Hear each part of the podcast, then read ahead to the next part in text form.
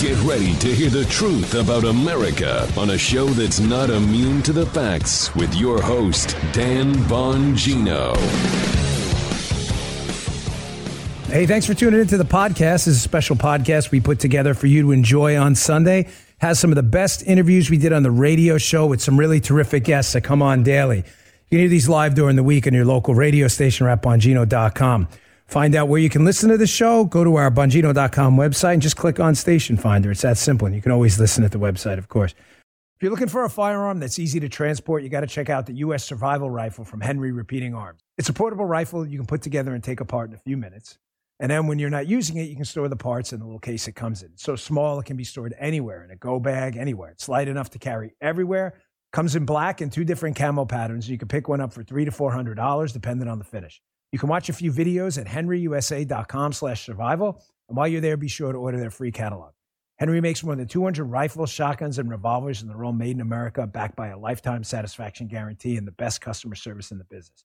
Go to their website it's henryusa.com and be sure to order a free catalog. They'll send it with free decals and a list of dealers in your area. That's henryusa.com for a free catalog and decals and to see the Henry US Survival Rifle. First up today's interview with Mollie Hemingway from The Federalist. She's got a new book out called Rigged about how the media, big tech, and Democrats meddled in the 2020 election. Don't miss it. Check this out. This story of how the media unnecessarily divides us, I think, is the biggest story of our time. Really, I don't think that the country, 30, 40% of the country, are genuinely dumb people. I don't think that. So you have to ask yourself, why do they believe the things they believe? And the answer is because they're told it often and isolated from the truth. That's why. Someone who doesn't lie to you and tells you the truth is uh, Mollie Hemingway, senior editor at The Federalist, who has a terrific book out, Rigged how the media, big tech, and our Democrats seized our elections. And might I add, everything else too. Mollie, welcome to the show. Thanks for joining us. It's great to be here with you. Mollie, you are a genuine media professional. You know the, how it works. You called at the last second which I love because I do the same thing. You've done so much media, you know they say call it one, it really means 105 with 30 seconds. And I like the way you optimize your time. Very strategic. And I got to say, right, Jim? She cut it right up to the end. I'm super impressed. You're one of the best.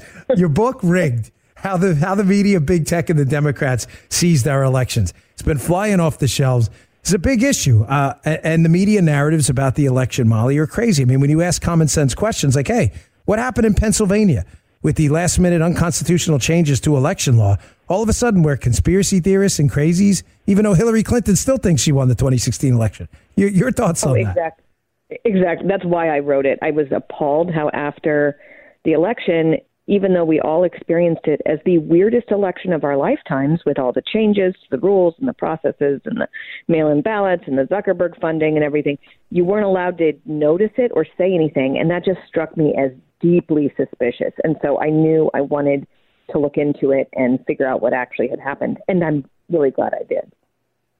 What are some of the highlights of the book? We're talking to Mollie Hemingway, author of Rigged how the media, big tech, and our Democrats seized our elections. What can we expect in the book? Things we'll learn in there because I think we're all suspicious, Mollie. And, and it, it's the most American thing we can do is to ask questions. I mean, we had an unprecedented, at least in modern times, pandemic, an election with millions of mail in ballots with counties that had very little experience with mass mail in ballots. Florida has a lot of experience with that. Therefore, their election went off pretty well. So, what can we expect to find in the book? Because a lot of people are still really concerned about this, given 2022 being right around the corner. So, I tell a lot of stories, detailed, substantiated stories, mostly focusing on Georgia, Wisconsin, and Pennsylvania. But at heart, it really deals with two big issues. And the first one, which kind of blew me away, was the role that Mark Elias played in corrupting our elections. I had been following Mark Elias because he was the guy who created the Russia collusion hoax in 2016. Right. He was Hillary Clinton's general counsel. He's the one who paid the people to make up the Russia story. So I'd already been following him. I had, couldn't believe what a big role he played in corrupting our 2020 elections by enacting hundreds of changes uh, of important election integrity laws. You know, flooding the zone with the mail-in ballots. We had such we had like a more than threefold increase in the number of mail-in ballots, and it was just like you said, done very sloppily. And then the other thing was that I had been led to believe that when Mark Zuckerberg put 419 million dollars of his money into the election system that this was like bipartisan help for COVID relief. It wasn't. That was a lie. It was an overtaking of governmental election offices, which are supposed to be preserved from partisan politics, to run the Democratic get out the vote operation, and they focused on blue cities and counties in swing states. You know, Philadelphia to turn Pennsylvania, and the, the cities in Wisconsin to turn Wisconsin, Atlanta to turn Georgia. And it was plotted out, very savvy, completely wrong. I mean, they just brought in an army of left wingers to run democratic operations in inside our governmental election offices, and it was really effective for them. We're talking to Mollie Hemingway, a terrific writer, and also the author of one of the hottest books out there right now, Rigged How the Media, Big Tech, and the Democrats Seized Our Elections. Mollie, uh, you know, listen, uh, there are two people out there who I think are the, the biggest narrative busters on the right. I'll, I'll throw Sean Davis in there too. You, Sean, and, and Tucker. Uh, you, you, you go throw a hit with an S in front of it, grenade in the tent, in a heartbeat if you think you, you, see, you think something's up no matter the media penalty. And you're frequently attacked for it, like Tucker and Sean are as well. But the weird thing is, you usually turn out to be right. I mean, you you would debunk the hoax, Russia hoax immediately. You had shown the Spygate uh, story to not be a hoax. But doesn't it speak to the power of the media over our you know collective Borg-like psyche in this country on the left right now that people like you, me, Sean, Tucker, Gregg Jarrett, John Solomon, we're all considered by the by the mainstream quote misinformation specialists and yet we've been right about everything. Like there's nothing in your book you don't back up with footnotes. The Zuckerbucks thing happened. The Russian thing was a hoax. It's like, again, does it not speak to the power of the media that we're considered the outsiders and yet we were actually factually correct the entire time? Oh, it's amazing. But I also think that it's important that people celebrate the marginalizing of our corporate media. I mean, they do, they have so much power. They set narratives. They they do horrible things with their power, and they are, in my view, the most powerful, unaccountable political actors in the country. But on the other hand, nobody's believing their BS anymore, and that's good. And I mean, Democrats are, and that's bad. But their credibility is at an all-time low. I think the latest Gallup poll had nine percent of Republicans believing corporate media, and only like a third of independents if not for Democrats, they would just be totally in the in the toilet. But I do think that more needs to be done by other leaders on the right. A lot of the power these people have is because for some reason conservative leaders grant them power and they treat them like they're operating in good faith. Yes. The, these people participated in dangerous hoaxes. They should not be moderating debates or setting agendas or telling us what we can and can't talk about. And so leaders need to push back much harder against them.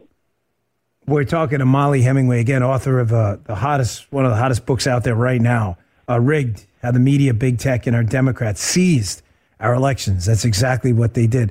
You know, Mollie, you're right, and I wonder. I, there's a number of theories on there how the media degenerated to this point. One of them I heard, which is, is, is quite credible, is you know the media now has to rely on subscriptions more than anything, given the you know the advent of social media and free sharing of content that that's their money base, that's their arteries, that's their that's their bloodline, right? It's subscriptions. So they've gone more from just you know, I mean, they were never really journalists, but you get the point. It's gotten worse. They've gotten now towards just almost full time activism because they're afraid of losing their sub base.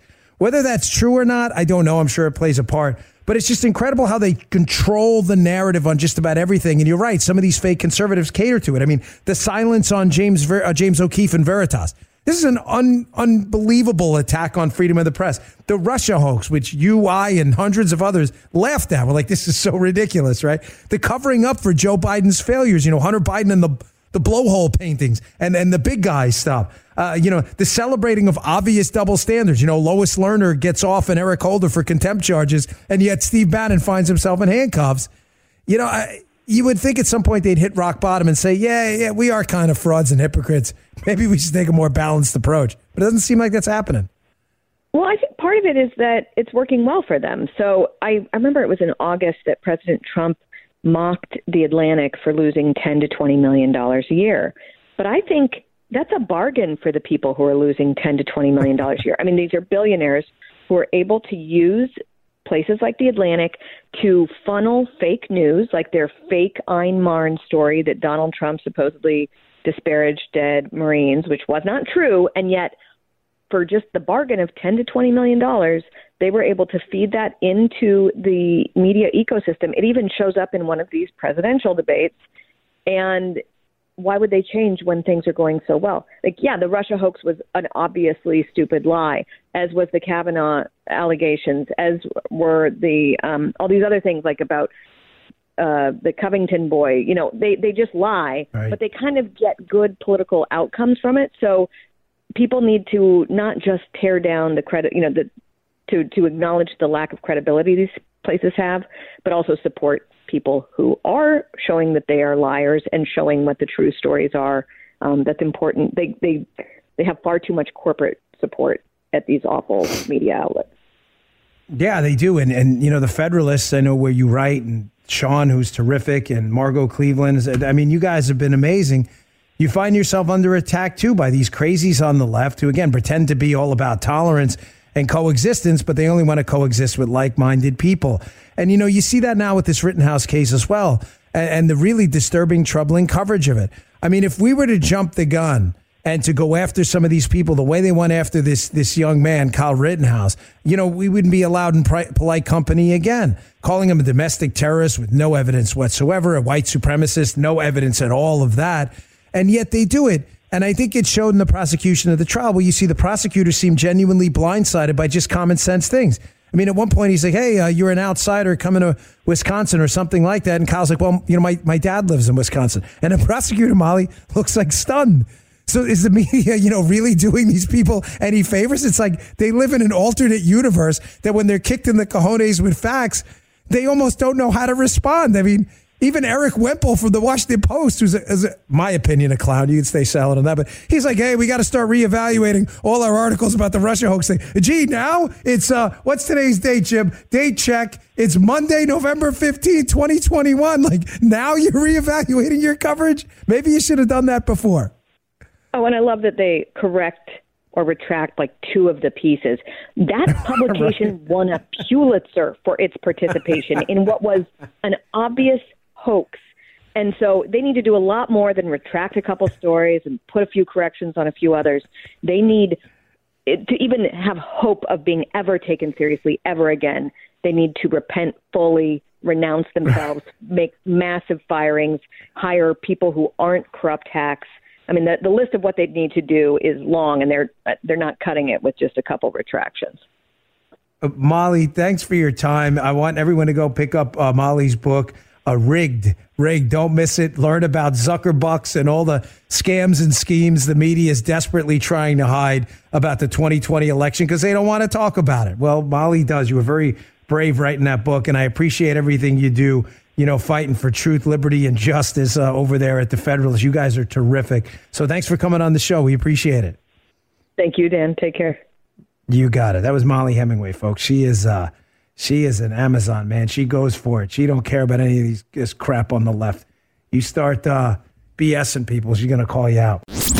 That was Mollie Hemingway. Up next, we have Senator Ron Johnson, who came on to talk about everything that's happened in Wisconsin, the state he represents over the last couple weeks.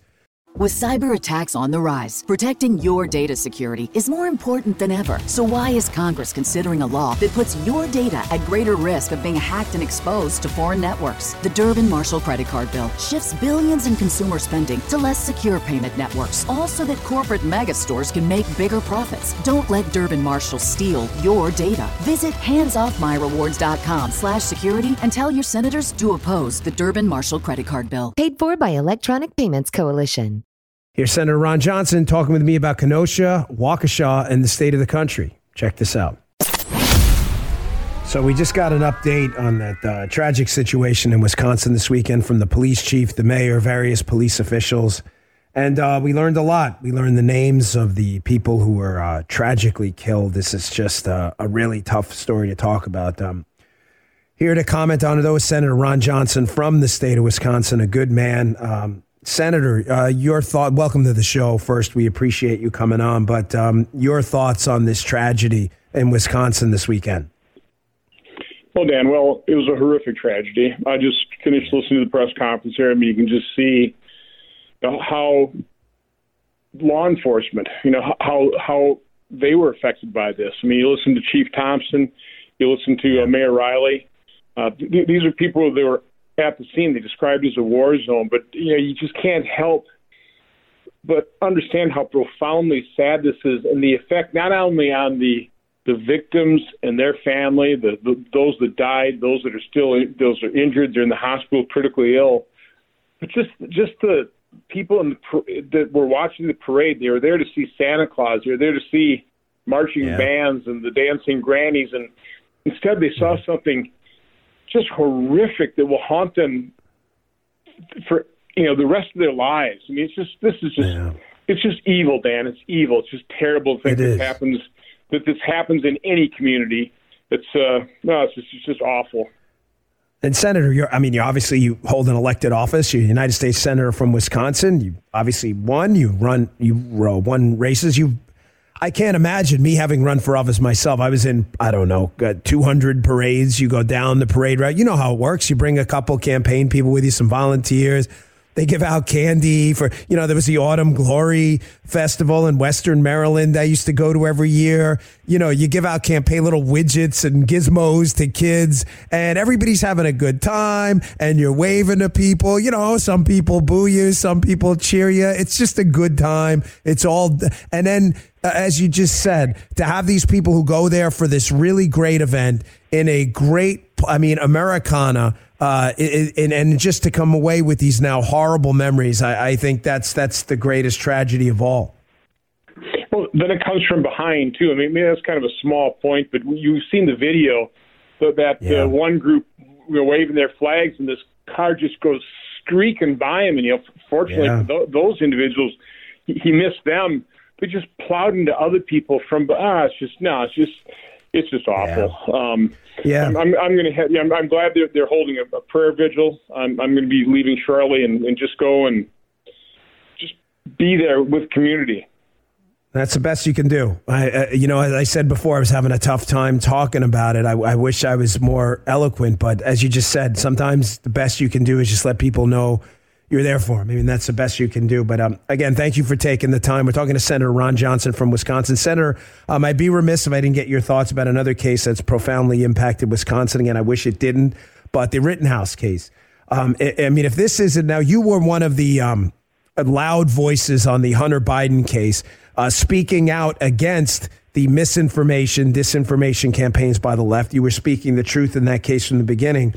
But what's really disappointing is, you know, nothing seems to change, Senator. The Rittenhouse case from the beginning was a series of false talking points relayed by the media. I mean, let's just go through a few. He was carrying a short barreled rifle. False. He had crossed state lines with a rifle. False. His mom dropped him off in Kenosha. False.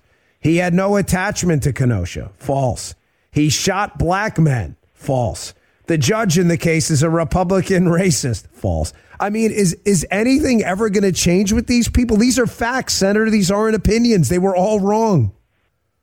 No, they'll never admit they're wrong. And you know, it's it is the media, it's the social media that are just exacerbating the divide in this country.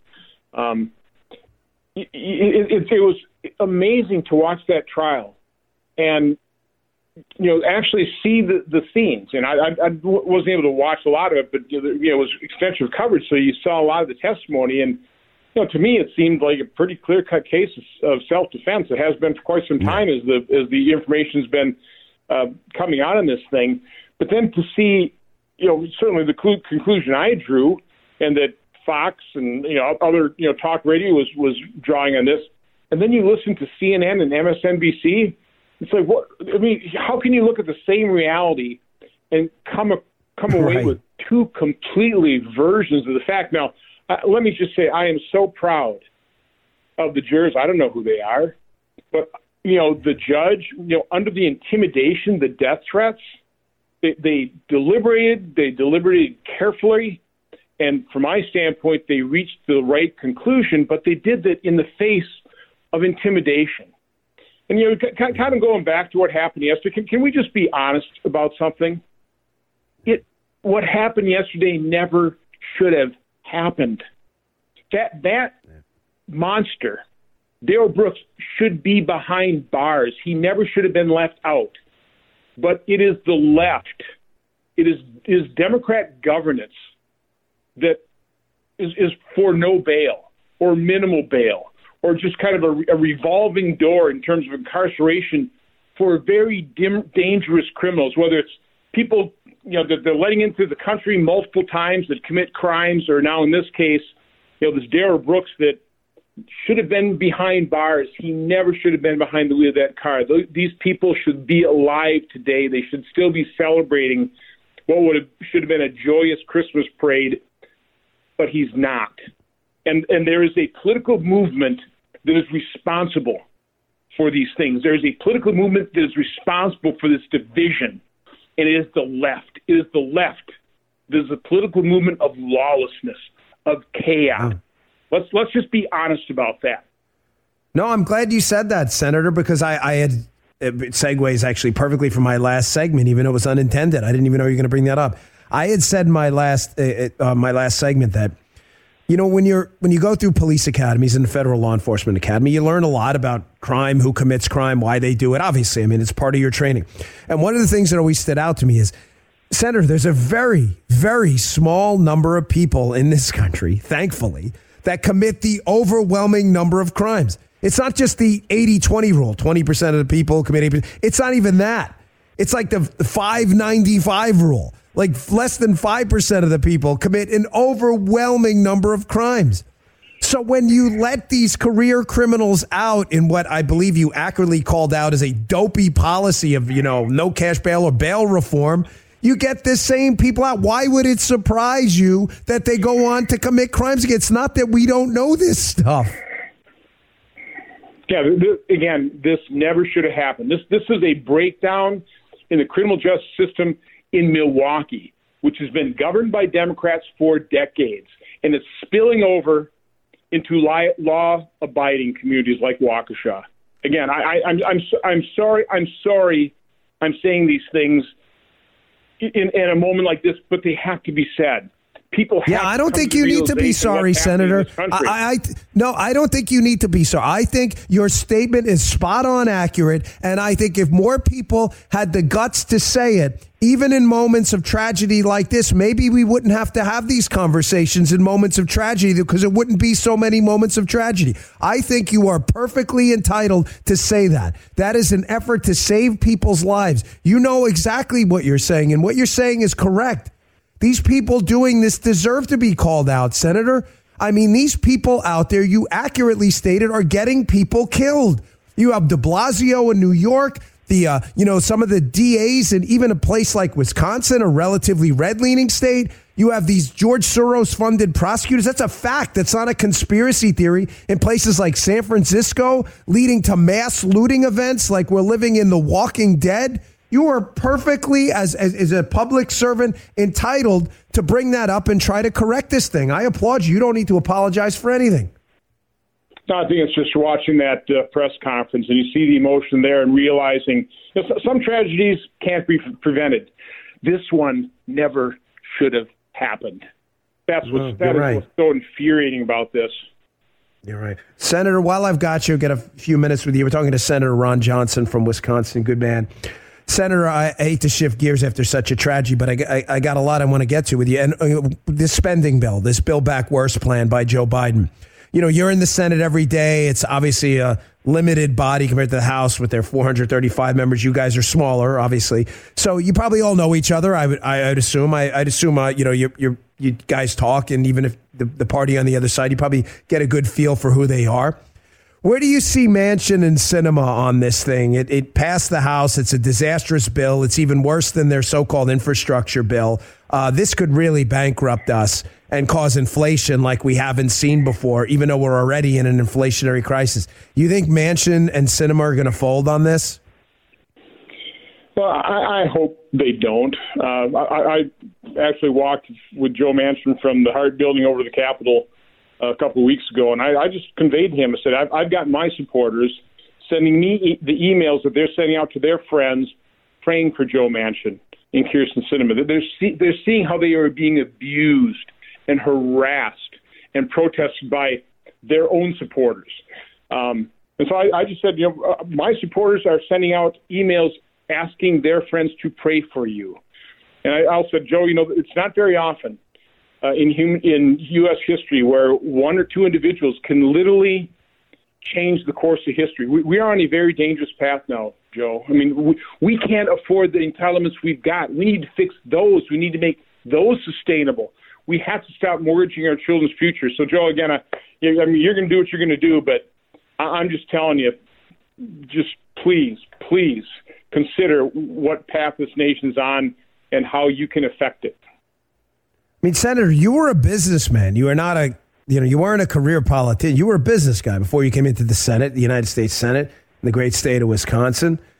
I, have got to imagine, you know, in business, you probably did what most. I'm a business guy myself. You have spreadsheets, you have net present value of a project, you have, you know, lines in a spreadsheet about income lines and expense lines, and you try to figure out if a project's going to be profitable or not. I mean, I wish we could all predict the future. Every business would be profitable ever, ever, but sometimes you can. The point here is you don't need to make any predictions. We are mathematically going bankrupt. We have 20 plus trillion dollars in debt. We're racking up trillions more every year. No one, Senator, no one anywhere is predicting a balanced budget anytime in the future.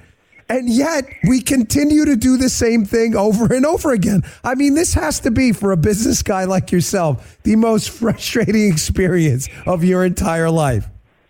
Dan, we put so much more time and effort into analyzing a $10 million investment in a piece of equipment or a new plant. Right. Vastly more time and effort that goes into a $10 million investment versus what a two, three, four, five trillion dollar spending boondoggle. No, I mean it, right. it is it is it boggles your mind. You know how how pardon my French half-assed. Yeah, the federal government yeah. is, and and this process is. I mean, these, I'm sorry, the, the people passing this stuff, voting for this stuff, they don't know what they're doing. They don't have a clue. No, you know, they the, don't. The, the type of long-term damage this type of spending, this kind of cre- debt creation is going to do to future genera- to generations. They just know that it's popular and it might get them votes. Yeah, uh, which again is such an abdication of your responsibility as a public servant. I can't get. I mean, we're going bankrupt. There's no doubt about it. And everybody's going to look back after it happened. Go, I don't know what happened. What do you mean? What happened? We spent money we didn't have for 50 years. I mean, what what did you think was going to happen? Senator Ron Johnson, thanks again for taking the time. I really appreciate it. I hope you have a really happy, wonderful Thanksgiving with your family. Thanks for coming on. Same to you. Stay well. Okay, up next, we talk with Margot Cleveland about an election whistleblower in Pennsylvania and a troubling video about the 2020 election. Here's Margot Cleveland on a Pennsylvania election whistleblower, a troubling video, and also on defamation law in the case of Kyle Rittenhouse. Margot Cleveland, thanks for joining the show. I'm sorry you had to listen to that, Margot. I just, uh, I can't believe the country is decaying into such unbelievable madness. And maybe it's just social media, Margot, now that we're seeing it more that it, but gosh, a guy in a wheelchair in New York City getting beaten up. You know, your, your quick thoughts on that, these crazy liberals causing this chaos everywhere. You know, it's funny. I was right before I got on with you. I was on Twitter, and there's this great quote that Technofog. You probably follow him. Oh, Travis, he's the best. Oh, yeah, Technofog. yes, he's great. But he had an article the other day, and he had this great quote. It was, "We ha- we're living a top-down revolution, and it's causing death at the bottom." And if you think about it, that's spot on. We've got oh. all the liberal elites who are getting rid of bail, getting rid of enforcing laws, letting crimes that are you know, victimless, I'm using you know scare quotes there, go. And who's suffering? It's the people at the bottom, not the elitists with their private security. It is the people of Kenosha who had their buildings burnt.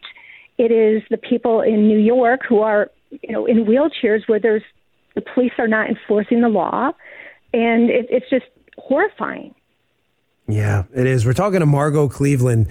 Uh, I, I can't believe we haven't spoken sooner. I'm almost like uh, offended at myself. Margot is just a spectacular writer at The Federalist. You'd be doing yourself an enormous service to follow her everywhere on all the social media platforms. Read her pieces at The Federalist. You had a piece up today about you know, uh, you and I do facts, okay? We're not leftist journalists. We covered right. Spygate and the Russia hoax fairly, footnoted everything. I, I, yep. I used you in my book, Follow the Money, so extensively. You might have wrote a chapter yourself without even knowing it. It's, I have so many of your footnotes in there. But what I'm always bothered by with, with the left wing media is they're not willing to investigate anything. And there's this video that's emerged out of Delaware County, Pennsylvania. You have a piece up in the Federalist about it today. Can you describe to us what's going on there? Because the video at first glance appears to be two public officials, and be just being candid about what we see, uh, conspiring to destroy some election equipment, which is kind of weird. It is. It is.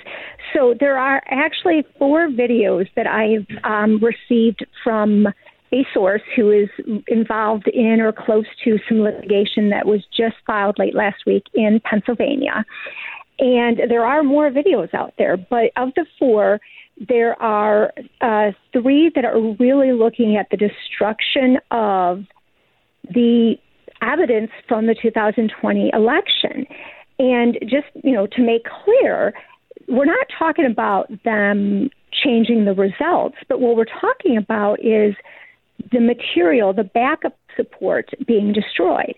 So in one of them, you have two individuals talking, and one is saying to get rid of some uh, some equipment, and the other guy said it's it's actually pads and scanners.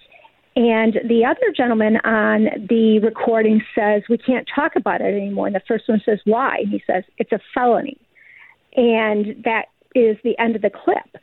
But if you look at the lawsuit, what the allegation in there is that there was a whistleblower who was in the room, and after there was a encouragement to have a private conversation because there were other people in the room, and the same individual was taping some of the other things that were going on, including the destruction of tapes that were showing the results from the voting machines.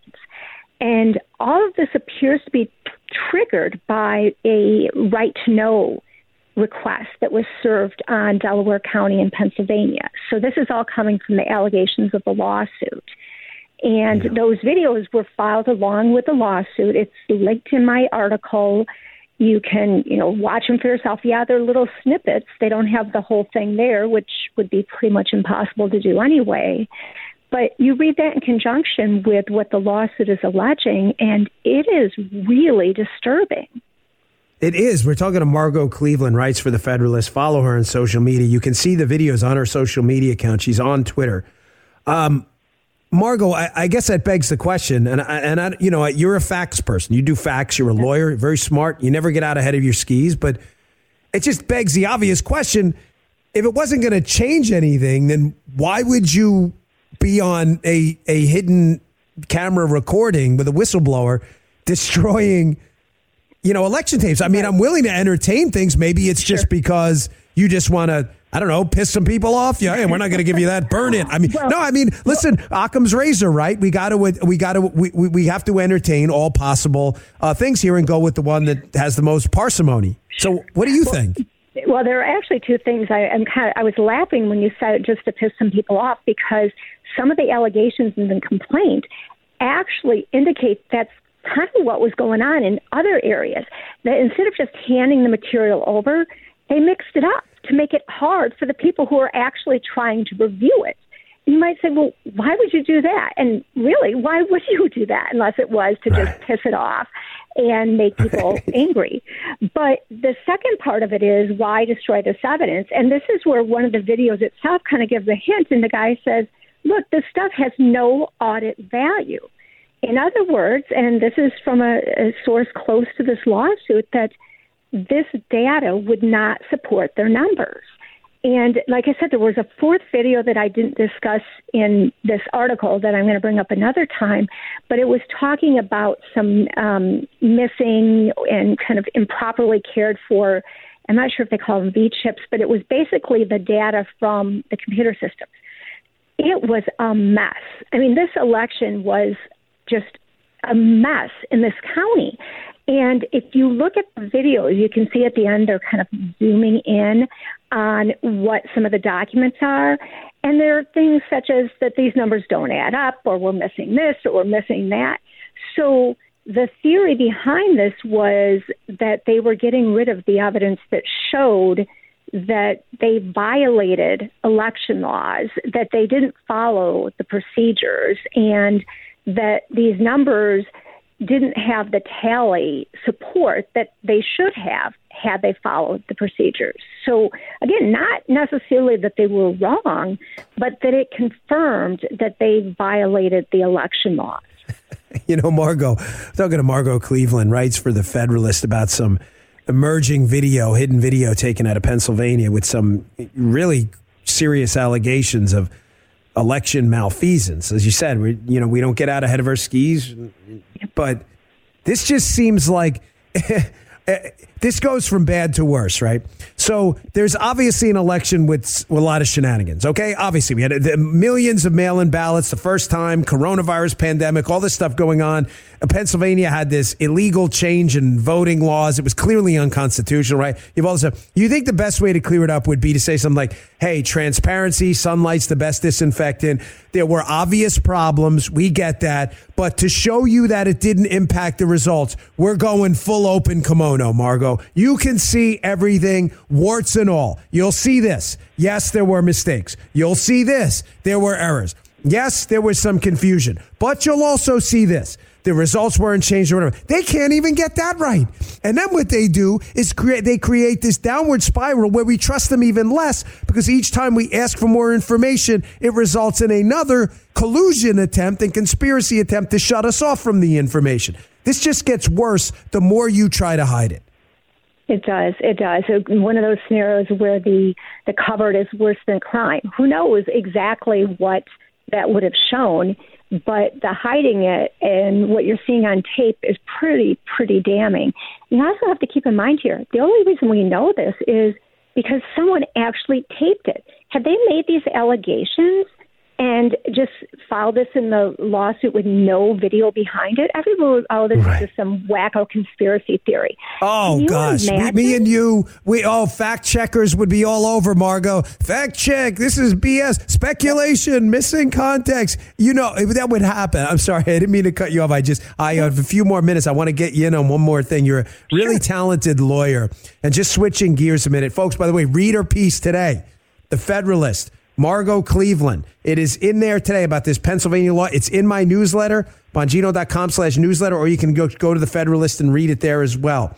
Um, Margot, you, you, again, you're a lawyer. Kyle Rittenhouse, uh, this case against Joe Biden. Um, Joe Biden clearly, before he was the president, I believe, defamed him by implying or directly saying that Kyle Rittenhouse was a white supremacist. Um, that is not backed up by the facts. Do you think he has a legitimate case in court that'll that'll get past that dreaded discovery stage there, where he could potentially win against a president of the United States? Unfortunately, not, because oh. most courts are going to say calling someone a, ra- a white supremacist is like calling them a racist. And most courts say calling someone a racist is an opinion. You can't prove it, you can't disprove it. It's not like saying they discriminated against someone because of their race. So I don't think he has a case against Biden, but really, the case against Biden shouldn't be in court. He should be getting a political punishment. He should be getting pummeled by the American public. How dare he accuse this kid, this teenager, of being a white supremacist? No, it's disgusting. And it's disgusting. It's, right. He should but Margot, political payback. I, I, and and listen, I this is I, I love having people on the show who intellectually stimulate me and don't just toe the company line. I don't want to hear the company line. I want to hear your actual legal opinion. But having said that, is this I mean, do you see it as a cut and dried case or do you see it as it depends what judge you get? I mean, I've been involved in defamation cases where people defame me and I asked six lawyers their opinion and got 22 opinions. Um, oh, absolutely. So about the you know what I mean? You, really, you think it's cut and dried, or it's just your opinion? It's not a very good case. You know, I think that it's more cut and dry than not a good case because I actually recently had done some research on what if you call someone a racist, and the overwhelming majority of cases say calling someone a racist is an opinion, and that to me is pure, you know, very analogous to white supremacist. Now, I'd have to know what state law applies. I'd have to dig through the, the work. I don't think that would matter what judge it was because the trial judge is going to be bound by what the appellate courts say is opinion versus fact. So I think most Americans, when you say someone is a white supremacist, they interpret that as a fact, but the courts don't. They look at it as an opinion. Because how do you prove it? What are you going to do? Bring him in and say, yeah. well, do you hold this view? Do you hold that view? So I, I, I think that it's a pretty cut and dry that he's not going to have a case on that. But all the more reason for us to hit Biden for what he did yeah, make him pay politically. Yeah, people exactly. will raise some GoFundMe to pay his defamation fees. Anyway. Well, I got 30 seconds left, but quick thoughts. Calling him a murderer, though, is different, like Tiffany Cross implied on MSNBC. Murder, murder's a legal term. Is, is she could she be in trouble for that? You know that that's one where I'm not sure because you know I think O.J. Simpson's a murderer. Am I going to get sued yeah. for saying that?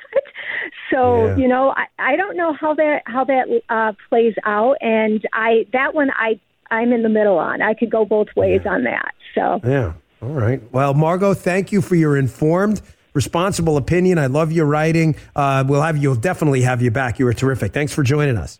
Oh, thanks so much, Dan. Take care.